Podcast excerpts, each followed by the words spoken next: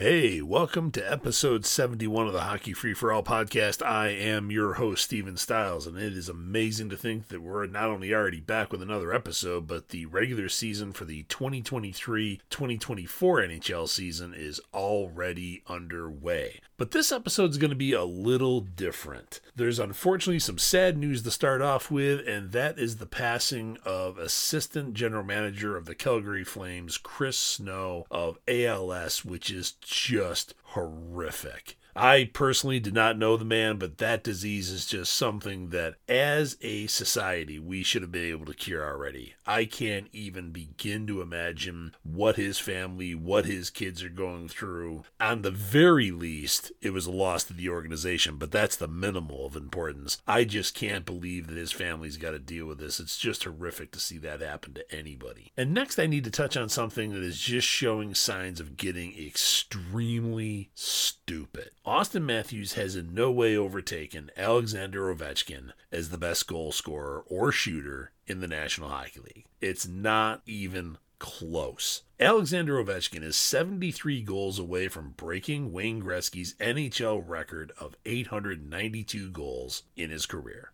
Barring injuries, Ovechkin suddenly falling off the grid and never being seen or heard from again, the world unexpectedly ending, he will break Gretzky's goal scoring record sometime next year. Depending on his production, statistics show he has pretty consistently 35 plus goal seasons. So either it'll come in the middle of next year or near the end, or hey, if he lights it up and has just a lights out year, maybe in the beginning of next year. Highly unlikely he's going to score 73 goals this year, but that being said, if anybody could do it, certainly Alexander Ovechkin is the guy that can. But there are people that say Auston Matthews has taken that over. No, he hasn't. He's had one single 60 goal season in his career. It's extremely unlikely that Auston Matthews will ever even get close to the amount of goals that Wayne Gretzky scored in his career, let alone match whatever the new record is that Alexander Ovechkin sets next season. The perfect comparison here, and although we're talking hockey, this is an NFL comparison, are the tons of NFL players and NHL fans who have made no qualms in the fact that they despise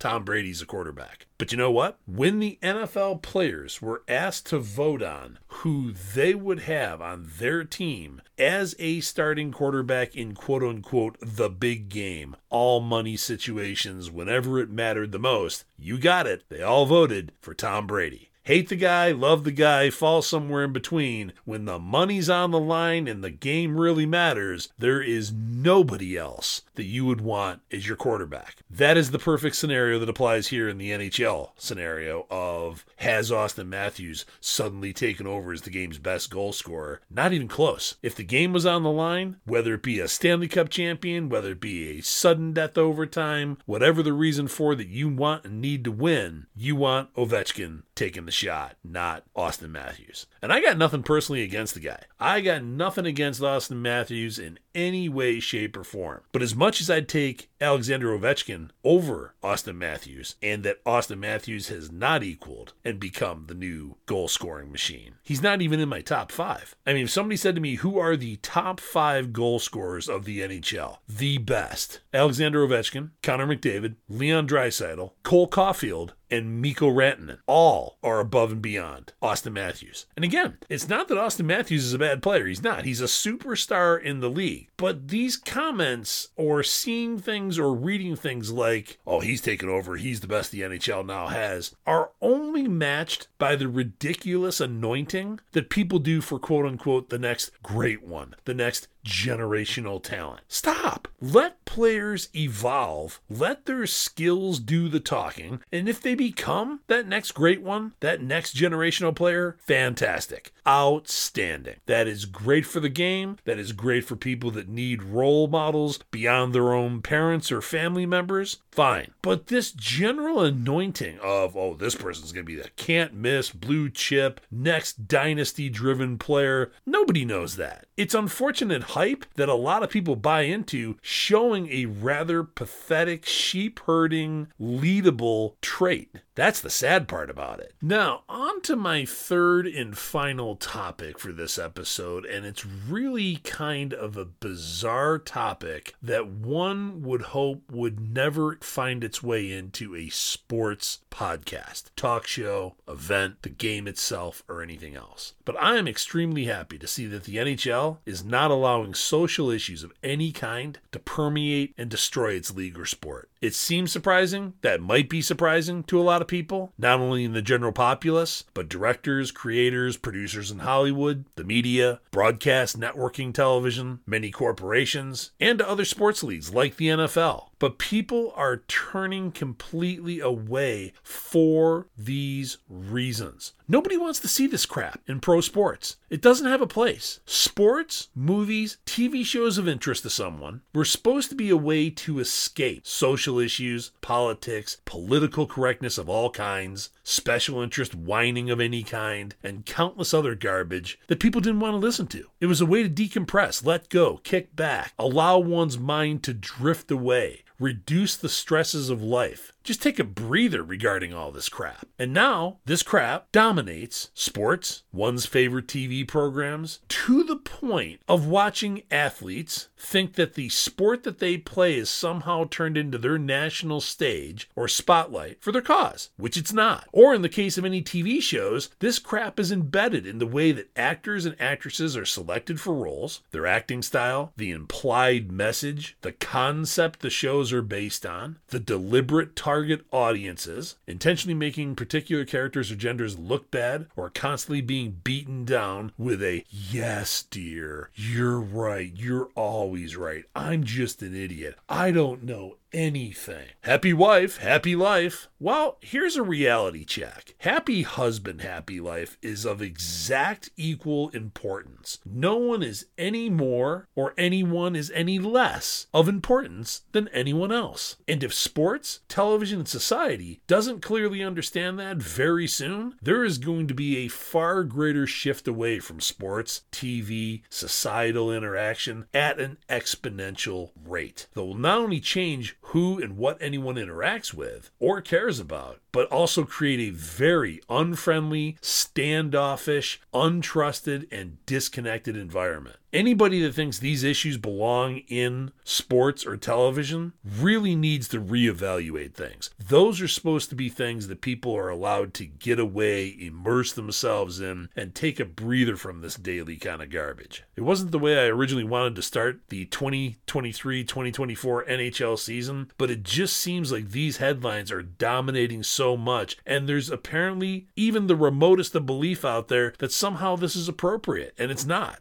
So, I mentioned earlier that this was my last of my third topics to discuss in this episode, but I just can't bring myself to end an episode on this kind of a dark note. So, with that said, let's end on something much more positive. The Montreal Canadiens continue to elevate prospects at a fantastic rate that are ready for the game, that don't look out of place, and continue to shed contracts, veteran players that aren't performing. And I say that with Joel Armia in mind. It was absolutely great to see a management team, and in this case, Kent Hughes and Jeff Gorton, demote a player that has been basically absolutely useless for the last two years consistently at a minimal. It was just great to see a roster spot not taken up by dead weight, a player that hadn't produced, irregardless of how long he's been in the NHL. He hasn't produced. He's not pulling his own weight. He's not doing his job. There is a prospect that needs that roster position. And to that point, also, it's been great to see yet more rookies this year. Raphael Harvey Pinard's going to get even a more consistent opportunity to play minutes. Jesse Ylönen is going to have an opportunity to play at the NHL level. For all those that criticize the Alex Newhook acquisition at the draft, he has looked absolutely fantastic. Montreal now has a top six with Nick Suzuki at center, Cole Caufield on the left wing, Josh Anderson on the right wing, Alex Newhook on the right wing, Kirby Dach at center, and Juraj Slafkovsky on the left wing has a just lights out top six. And for all those people that also wanted to continue to critique and say, oh my God, Montreal blew another pick, and not only just another first round pick, but the first overall number one pick in Juraj Slafkovsky, guess you got to start eating those words. He's been looking a lot better this year. Again, I was saying all along the kid's only played 39 games at the NHL level.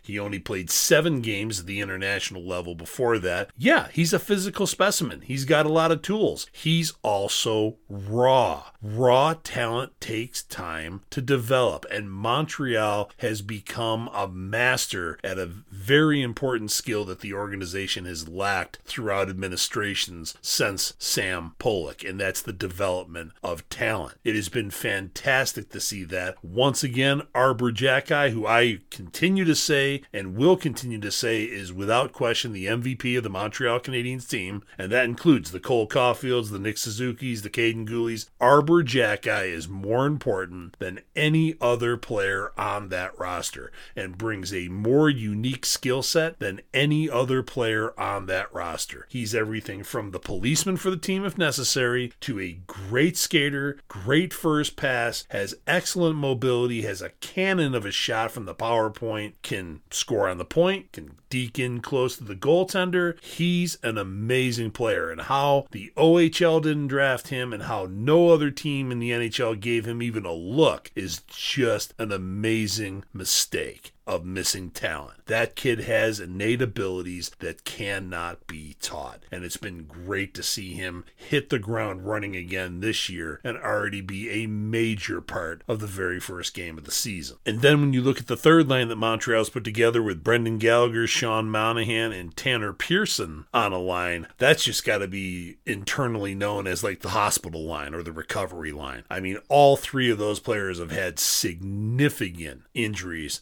that have been detrimental to their careers and stuff. And it only seems appropriate that they're playing on a line altogether. I said last year, and I say again this year, one of the most interesting parts of this season will be who gets traded and who stays. Montreal has still, even with all the changes that they've made, got a plethora of players to move because there's so much more talent that's continuing to come through the pipeline. You still haven't even seen the Lane Hutsons, the Owen Becks, the David Reinbachers, the Logan Mailloux. It just keeps going. And especially regarding the defensive prospects, it's going to be really interesting to see how that develops defensively for the organization because you got to think that Kaiden Guhle, Arber Xhekaj, Jordan Harris, they're here to stay. The season that Mike Matheson had, you'd think he's here to stay. Everybody else is up for grabs. Unfortunately, I think Jonathan Kovacevic is a good player that they might just have to trade or let go because of David Reinbacher, Logan Mailloux. And you got to find a place for Lane Hutson. So, in all honesty, the David Savards, the Justin Barrons, the Jonathan Kovacevics, the Chris Widemans aren't probably very long for the roster. And some people would agree with that. Other people would go, oh my God, how can you include, and I'll just say Justin Barron as an example, because there's better prospects. At a time not too long ago, Justin Barron would have been considered a excellent and even called a can't miss prospect. But there's tons of players that are ahead of him, including people that we haven't even mentioned yet, like Bogdan Kazakov is just becoming a story in himself in the Russian league. And of course, as previously mentioned, has already been named captain at 20 years old, which is very, very rare